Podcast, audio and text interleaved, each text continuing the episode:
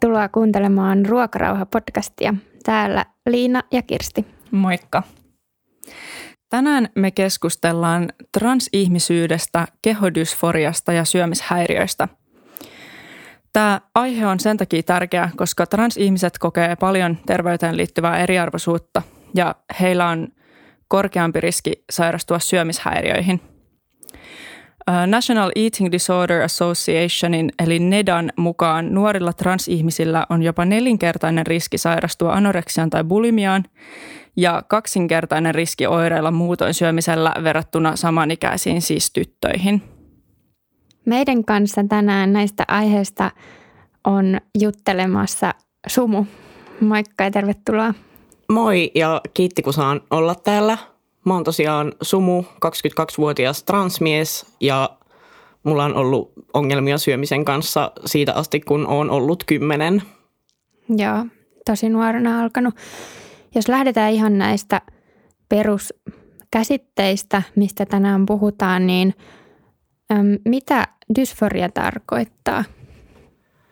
Dysforia on sellaista epämukavaa tunnetta tai ahdistusta – ja se voi olla kehodysforiaa, että se liittyy just siihen, millainen sun keho on, kun sun kehon tosi moni piirre on sukupuolitettu. Ja sitten esim. mun tapauksessa, kun mä oon mies ja sitten silti mulla on esim. rinnat, mitä pidetään niin naisille tyypillisinä, niin sitten ne aiheuttaa sitä dysforiaa. Tai sitten voi olla sosiaalista dysforiaa, mikä liittyy siihen, miten muut ihmiset näkee sut. Esim kun sä yrität elää miehenä ja sitten kaikki näkee sut tyttönä ja puhuu susta tyttönä, niin sitten se ahistaa. Mm. Eli dysforia voi olla hyvin monenlaista. Joo, ja itse asiassa tajusin tänään aamulla, että dysforiaa on myös tavallaan sellaista pään sisäistä tai niin kuin mentaalista dysforiaa, olisi kai hyvä suomennos, jolloin sua ahdistaa se sun omat mielenkiinnon kohteet tai se, millainen sä oot ihmisenä – kun tietyt luonteenpiirteet tai asiat liitetään tiettyihin sukupuoliin. Tai sitten ihan vaan se esim. kun syömishäiriöä pidetään tyttöjen ongelmana ja sitten mulla transmiehenä on syömishäiriö, niin sitten mä dysforioidun siitä, kun se on tyttöjen juttu mukamassa. Mm, mm. Hyvä pointti. Joo. Tota, varmistetaan vielä, että kaikki kuuntelijat ymmärtää, että mistä on kyse, niin kertoisitko vielä, että mitä on olla niin transihminen tai mitä se tarkoittaa se käsite? Transihmisyys tai transsukupuolisuus on sitä, että sun oikea sukupuoli on eri kuin mikä sulle on syntymässä määritelty. Eli esimerkiksi mun tapauksessa mut määriteltiin syntymässä tytöksi ja silti mä oon oikeasti mies, niin sit mä oon transihminen. Ja haluan vielä lisää, että kaikilla transihmisillä ei välttämättä ole dysforiaa, eikä se ole mikään edellytys sille, että täytyy olla dysforiaa, että voisi olla trans. Joo, hyvä, hyvä lisäys. Ja miten tämä dysforia on sitten sun elämässä näkynyt? Uh, mun elämässä dysforia näkyy siten, että mähän siis tiesin olevani poika jo silloin, kun mä olin viisivuotias. Ja mua ahdisti jo silloin se, kun kaikki puhuu musta tyttönä, enkä mä ymmärtänyt, miksi ne sanoo mua tytöksi. Ja sitten kun tuli murrosikä, niin mä olin tietty ihan järkyttynyt, että miksi mun keho lähtee väärään suuntaan. Ja sitten kun tuli lisää niin kuin naistyypillisiä kehonpiirteitä, niin se alkoi ahistaa lisää.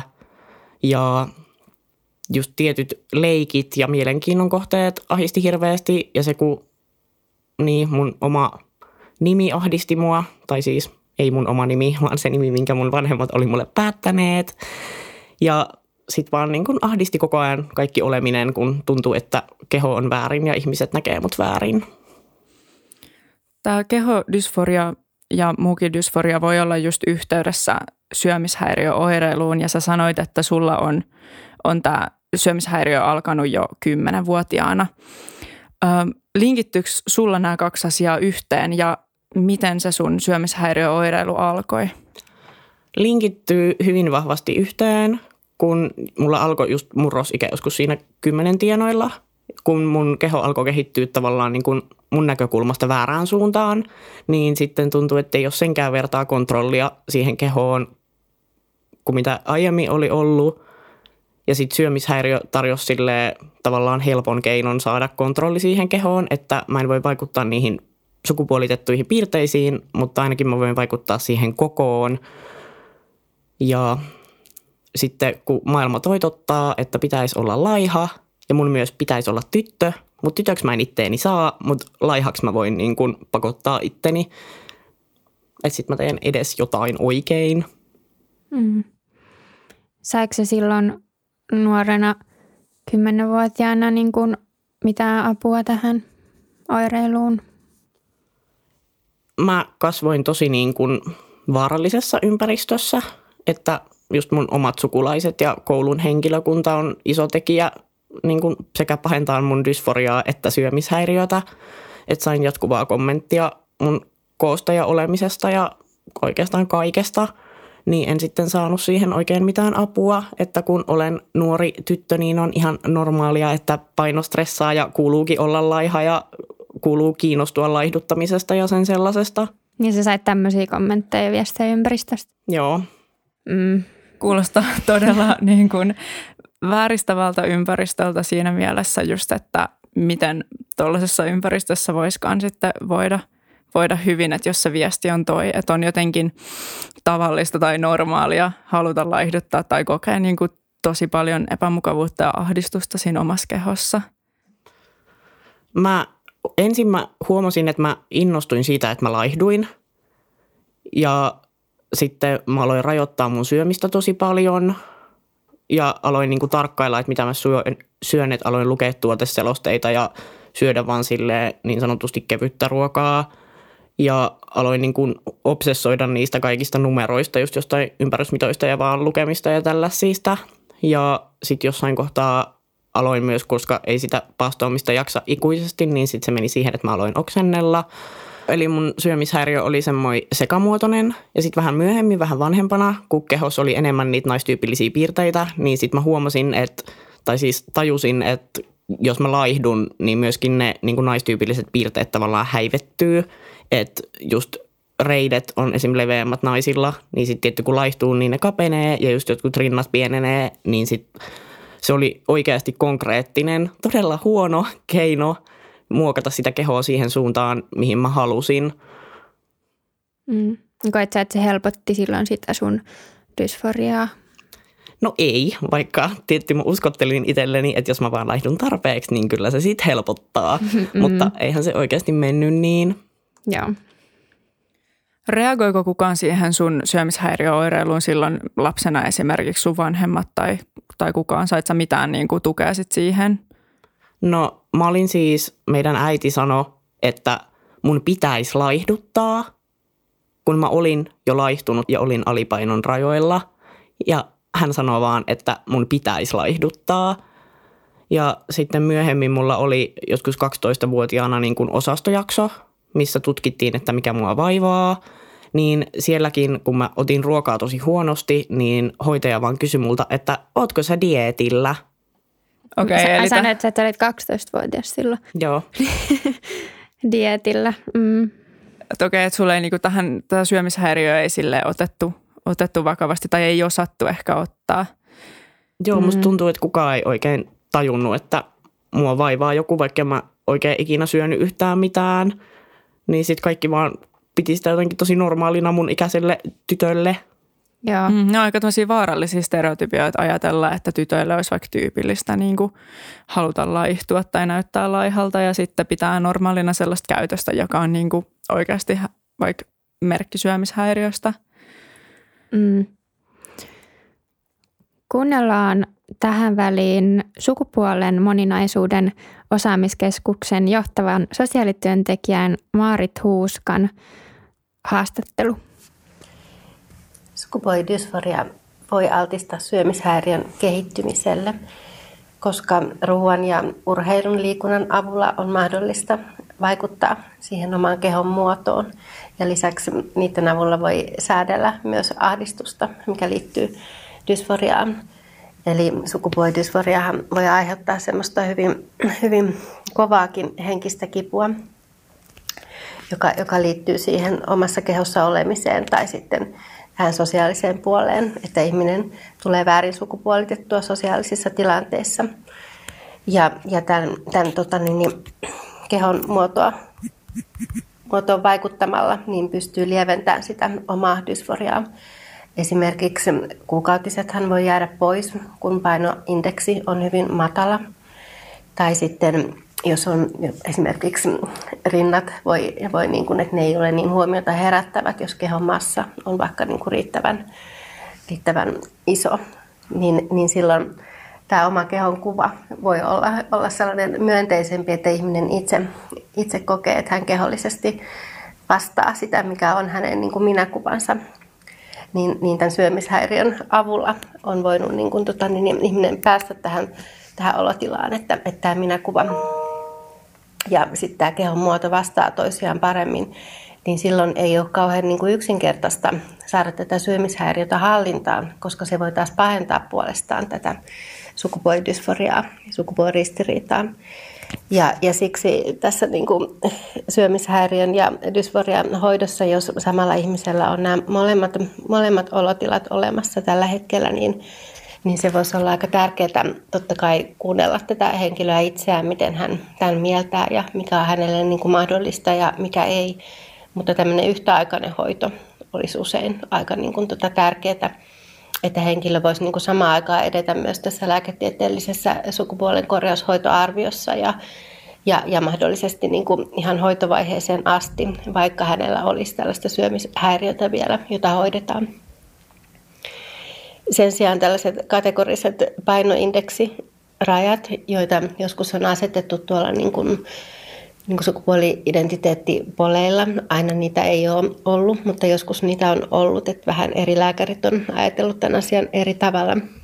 Niin tällaiset kategoriset painoindeksirajat on ongelma, koska, koska juuri sen takia, kun tämä voi olla, olla tota, niin pitkäkestoinen ongelma, josta myös toi, voi toipua aika hitaasti toisinaan niin kuin syömishäiriön säätely ja, ja hallintaan saaminen, että se voi olla aika pitkäkin prosessi jollakin. Ja just nimenomaan tämä kehodysforia voi niin kuin pahentaa sitä, sitä, sitä syömishäiriötä. Niin silloin, jos, jos ikään kuin siihen hoitoon, lääketieteelliseen dysforian hoitoon, eli sukupuolen korjaushoitoon ei pääsisi, jos, jos painoindeksi on liian, liian korkea, niin niin se voi niin kuin olla jollekin ihmisille tuntuu sellaiselta umpikujalta, että, että hänellä ei ole niin kuin mitään mahdollisuutta toipua ei dysforiasta eikä paino, painoa saada alas. Että et hän joutuu niin kuin tässä olotilassa tai tämän kärsimyksen kanssa elämään vielä hyvinkin pitkään ja, ja voi tulla semmoinen niin kuin toivoton olo, jos se, jos se ilmaistaan hyvin ehdottomana asiana, että, että painoindeksin pitää olla aivan tietty ennen kuin pääsisi eteenpäin siellä niin kuin hoidossa totta kai siinä on myös niin kuin yhdenvertaisuuskysymyksiä, että, että missä niin kuin lääketieteellisissä asioissa edellytetään, paino, että painoindeksi täytyy ehdottomasti olla tietty ennen kuin hoitoa voi niin kuin antaa. Eli, eli sekin harkinta on tärkeää, että miten tätä asiaa tulee ajatella yhdenvertaisuusnäkökulmasta. Ja että, että niin kuin sukupuolen korjaushoidossa olevat ihmiset tulisi olla yhdenvertaisessa asemassa muiden kanssa vaikkakin se on ihan totta, että on olemassa niin kuin tiettyjä terveysriskejä, jotka on suuremmat, jos painoindeksi on kovin, kovin korkea, esimerkiksi liittyen kirurgiaan tai, tai hormoniterapiaan. Mutta usein monille niin kuin hoidettaville saattaisi olla mahdollista, että se, sitä painoa pystyykin pudottaa ja ehkä jopa niin kuin nopeastikin, kun tämä niin kuin, tota, niin, sukupuolen korjaushoito heillä samaaikaisesti etenisi. Ja heillä on niin toiveikas olla oman tulevaisuutensa suhteen ja tunne, että he menevät tässä eteenpäin. Ja sitten vielä oli, oli toiveena, että pohtisin vähän sitä, että, että, että miten, miten huomioida sukupuolen moninaisuutta tai, tai transihmisyyttä siellä, siellä hoidossa. Eli nyt tietysti ihmiset on hyvin, hyvin eri, eri asemassa Eli jos ajattelee tätä laajemmin, niin transihmiset on hyvin eri-ikäisiä. Osa on lapsia, on varhaisnuoria, voi olla eri vaiheissa tätä transitiota, sukupuolen korjausta ja hoitotarpeet vaihtelee. Ja, ja myös se, että mikä se terveyspulma on, mitä tässä hoidetaan. Niin, niin varmasti näissä kaikissa tilanteissa kuitenkin aina pätee tai on hyödyllistä se, että kunnioitetaan ihmisen sukupuoli-identiteettiä. Ja esimerkiksi sillä tavalla, että, että käytetään ihmisestä sitä nimeä, mitä, millä ihminen haluaa tulla kutsutuksi. Ja sitä voi ihan kysyäkin, että, että millä nimellä sä haluat tässä meidän palvelussa olla. Ja sitten se, että ei lomakkeet ja käytännöt olisi kovin sillä tavalla sukupuolibinäärisiä, että on vain kaksi lokeroa, mies, nainen, johon voi laittaa jossakin lomakkeessa rastin, vaan huomioitaisiin myös muun sukupuolisuutta. Ja, ja että voisi olla myös se ikään kuin yksityinen vaihtoehto, että ei tarvitse määritellä sitä omaa sukupuoltaan. Ja se on myös tärkeää, ettei siitä transtaustasta tai jo menneestä transitiosta, että ihminen on käynyt läpi esimerkiksi sukupuolen korjaushoidot aikaisemmin, ettei siitä tehdä niin kuin numeroita tai kiinnitetä tarpeettomasti huomiota silloin, kun se ei ole millään lailla siinä hoidossa tai tämän nykyisen terveysongelman, jonka takia on tultu niin, niin olennaista. Läpinäkyvyys on tärkeää, eli terveysalan työntekijä voi kertoa, että että miksi hän esimerkiksi kysyy, kysyy hoidettavan kehosta jotakin yksityiskohtaa tai hormonitoiminnasta jotakin yksityiskohtaa, koska se voi hoidon, hoidon kannalta olla vaikka tärkeää tietää se, mutta silloin sillä asiakkaalle ei tule sellainen olo, että hänestä niin kuin udellaan tai hänen kehostaan udellaan niin kuin tarpeettomasti, koska monet transihmiset on elämän aikana niin kuin kohdannut paljon sellaista tarpeetonta uteliaisuutta joka on ollut häiritsevää ja voi tulla niitä muistoja sitten mieleen, jos että ihminen voi jäädä ihmettelen, että, että miksi, miksi kysytään hänen kehostaan tätä asiaa, niin se kannattaa aina kertoa, että miksi, miksi kysytään. Ja lopuksi, kuten jo sanoin, niin kannattaa luottaa aika paljon ja kuunnella sitä ihmistä itseään ja, ja että miten hän haluaisi hoitoaan toteutettavan ja, ja mikä häntä auttaa ja mikä ei. Eli semmoinen dialoginen, kuunteleva tapa hoitaa, niin se toimii varmasti niin kuin kaikkien ihmisten kohdalla ja, ja myös niin kuin, tota, niin, sukupuolivähemmistöjen kohdalla.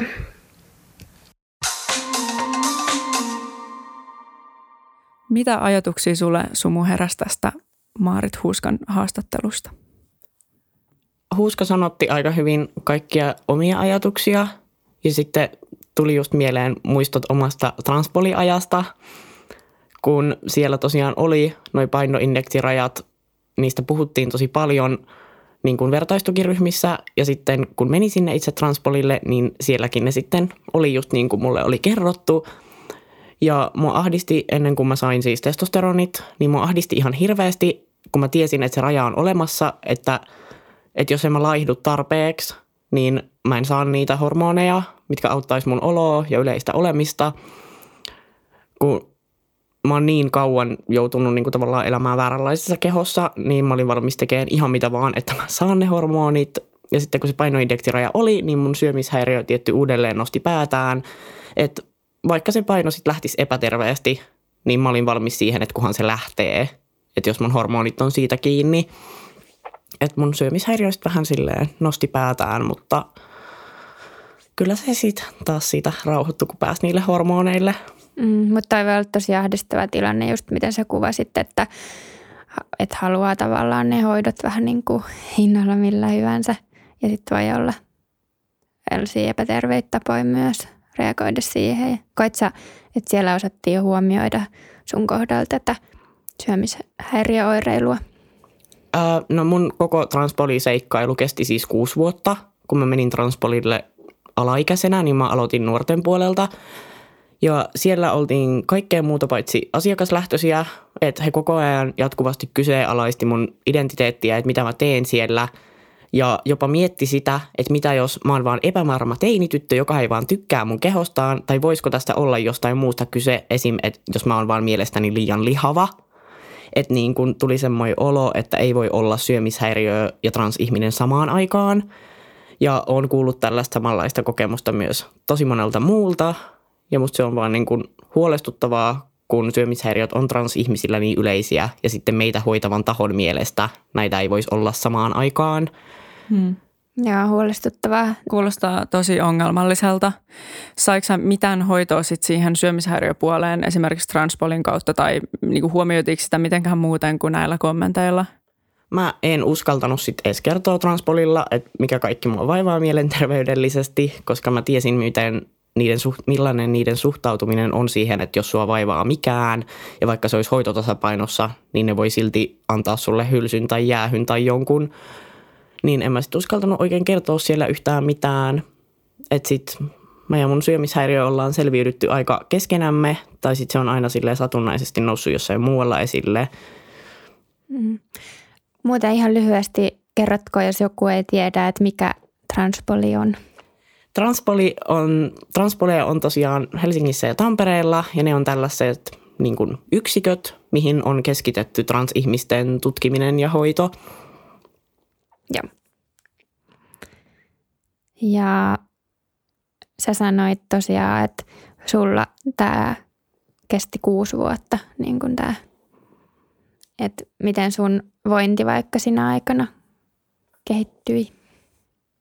Se oli mulle ihan hirveän iso kynnys edes uskaltaa hakea lähetetranspolille teininä, varsinkin kun olin alaikäinen, niin vanhemmat oli siellä mukana. Mun vanhemmat, jotka ei hyväksynyt mua ja aivan varmasti sanoi siellä hoitoneuvotteluissa jotain niin kuin, tavallaan mun hoitoa vastaan. Ja sitten se, että mua jatkuvasti kyseenalaistettiin ja sitten mä jouduin vain jankkaamaan kerta toisensa jälkeen, että kyllä olen mies ja kyllä varmasti haluan ja niin kuin, kyllä mä tiedän, mitä mä oon ja mitä mä tarviin. Ja sitten sain sieltä jäähyn. Siinä meni joku muutama vuosi. Mitä se, se tarkoittaa se jäähy? Et he sanoo, että he ei niin kuin suostu hoitaan mua vielä, koska jotkut ihan ympäripyöreät syyt, että mun pitää odotella. Eli tavallaan he niin kuin antoi mulle jäähyn, että jos tämä vaikka menisi ohi. Mm. Ja sitten mä hain uudestaan aikuispuolelle Tampereelle ja sitten siltä mä lopulta sain diagnoosin ja mä sain sen saatesanoilla, kun sä oot nyt jaksanut odotella jo näin kauan. Eli he oikeasti vain niin kuin laittoi mut odottelemaan, että kyllä mä varmaan sit oikeasti on trans, jos mä jaksan vääntää tästä asiasta näin kauan, mikä on vähän arveluttavaa. Kyllä, on joo. Nyt sä kuitenkin voit paremmin. Mikä sulla on auttanut siihen sun olon kohenemiseen? Uh, no, hormonihoidot ihan vaan ennen kuin mitään edes tapahtui, niin mä olin innoissani, että tästä lähtee nyt se helpotus tulee just tieto siitä, että niin kuin kaikki järjestyy kyllä. Ja sitten kun hormonit alkoi vaikuttaa, niin keho alkoi tuntua enemmän omalta ja sitten siitä myötä lähti se tarve niin kuin kontrolloida omaa kehoa, kun se ei siinä ole mitään, mitä mun täytyisi niin kuin muuttaa, että nyt se on niin kuin hyvin, niin mun ei tarvii enää sille pakonomaisesti yrittää saada sitä erilaiseksi. Ja turvallinen ympäristö ja kannustavat ihmiset, ihmiset, jotka näkee mut itsenä, niin suostuu käyttämään musta mun omaa nimeä ja niitä termejä, mitkä mulle on mukavia. Ja tietty silleen kehopositiivinen ja turvallinen ympäristö, joka ei jatkuvasti kommentoi mun koko ulkonäköä tai siitä, sitä, mitä mä syön tai miten mä syön. Hmm, kuulostaa hyvältä. Joo. Saitko sä sitten kuitenkaan koskaan siihen syömishäiriöön mitään apua niin kuin tämän transitioprosessin aikanakaan vai menikö se vähän niin kuin itsellään ohi niiden hoitojen myötä? Mun syömishäiriö tuli esille jossain satunnaisissa niin kuin lääkärikäynneissä. Ja mä sain sieltä jotain niin kuin ruokavaliovalmennusta ravitsemusterapeutilta. Ja se auttoi kai vähän. Ja sitten kun kävin muuten muissa asioissa psykiatrilla ja psykologilla ja psykiatrisella sairaanhoitajalla, niin sitten tietty tämä syöminenkin nousi sielläkin esille, niin sain siihen sitten jotain silleen niin kuin henkistä tukea ja vinkkejä. Ja sitten olen käynyt syömishäiriöliiton jossain tapahtumissa ja keskusteluajoissa ja jutuilla, niin niistä oli apua, mutta aika silleen itsekseen tämän on mennyt tämä taistelu niin, kuulostaa, että sä oot ollut tosi semmoinen self-made parantuja. Mm, joo, ja samoin kuulostaa, että sä oot siihen dysforiaan niin kuin joutunut todella taistelemaan, että sä saat jotain. Että vähän puhuttiin aluksi siitä, että nuoruudessa siihen sun syömishäiriöön ei ole osattu oikein suhtautua silleen avuliasti, niin miten, miten siihen sun transihmisyyteen on suhtauduttu, kun sä olit nuori? Mä oon ekan kerran sanottanut että mä oon poika, kun mä oon ollut viisivuotias. Sitten mä kysyin joskus alle ala-asteikäisenä, että koska mulle kasvaa samanlaiset viikset kuin iskälle. Ja tähän mä sain vastaukseksi höpö höpö, älä höpiset tommosia. Ja ei saanut leikkiä tietyillä leluilla, kun ne on poikien, mikä hämmensi mua tietty ihan hirveästi, että mutta mähän oon poika, niin miksi mä saan leikkiä poikien leluilla? Ei tuossa ole mitään järkeä. Ja kun mun transpoli alkoi ja mä sanoin äitille, että mä oon poika, niin hän vastasi vaan, et ole. Sitten mä sanoin, että mun nimi on Elias ja hän sanoi, että ei ole. Okei. Okay. Olen Joo. siis sumu Elias noin niin kuin kokonaisuudessaan. Joo. Eli et ole saanut siihen, siihen tukea, tukea nuorena, mutta sanoit, että nyt sulla on niin kuin kannustavampi, tukevampi ympäristö. Joo, mä sitten kun mä muutin Turkuun, niin menin Turun seudun Setan tapahtumiin, mistä sain sitten kavereita ja sitten muutenkin niin kuin Turussa jotenkin onnistuin haalimaan turvallisia ihania ihmisiä ympärilleni ja jostain onnistuin löytämään myös kumppanin, joka niin kuin hyväksyi mut itsenäni ja osaa just huomioida sellaiset tekijät kuin, niin kuin mun syömishäiriöhistorian. Joo, kuulostaa tosi ihanalta. Joo. Varsinkin varmasti tuommoisen menneisyyden jälkeen sulla on ollut aika raskaan kuulosta tuo menneisyys ja, ja niin kuin se, että sä oot ollut aika yksin noiden asioiden kanssa, niin kuulostaa myös todella ihanalta, että sulla on nyt niin kuin asiat paremmin. Mm. Mitä sä haluaisit sanoa jollekin, jos joku vaikka kuuntelee ja tunnistaa itsensä tästä, että, että on, on vaikka nuori ihminen, joka ei tule siinä omassa ympäristössä hyväksytyksi ja kärsii siitä dysforiasta ja joutuu odottelemaan, niin mitä sä haluaisit sanoa tämmöiselle ihmiselle? Jos on jumissa vielä vanhempiensa kanssa, niin haluan muistuttaa, että täytät joku päivä 18, etkä ole siellä ikuisesti jumissa. Ja Transpolilta voi pyytää apua myös läheisille.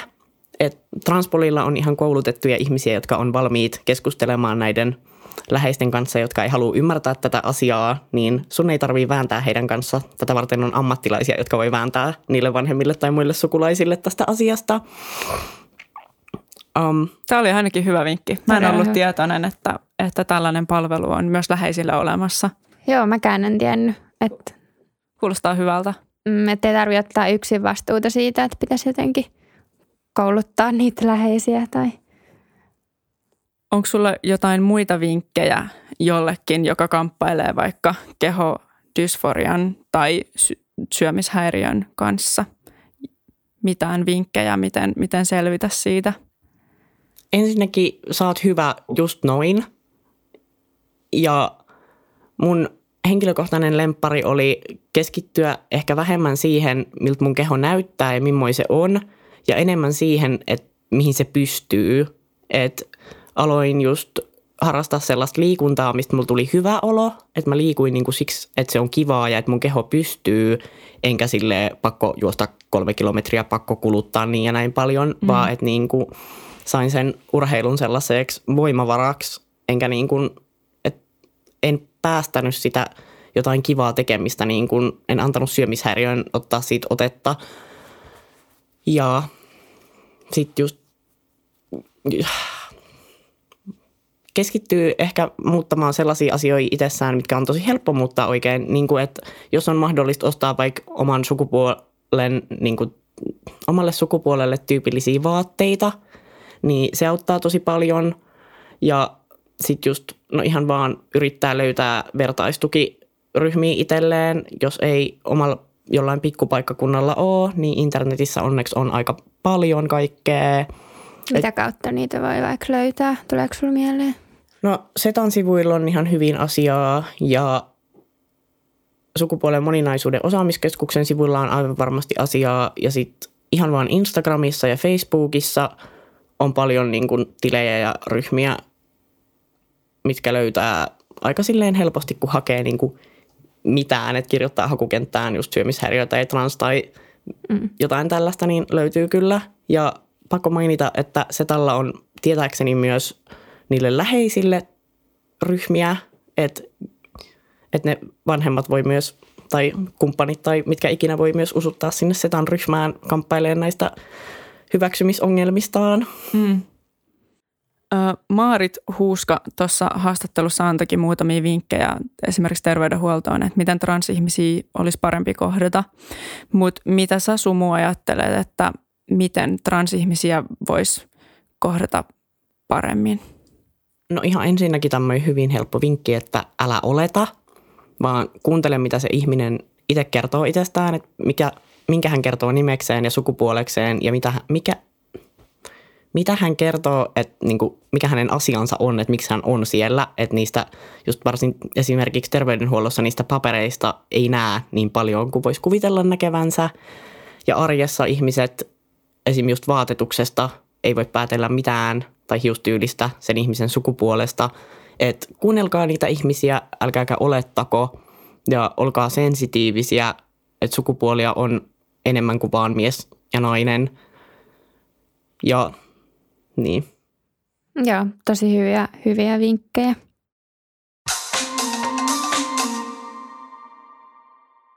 Jaksojen loppuun me kysytään meidän kaikilta vierailta heidän oma paras puolensa. Mikä Sumu sulla on sun mielestä sun paras puoli?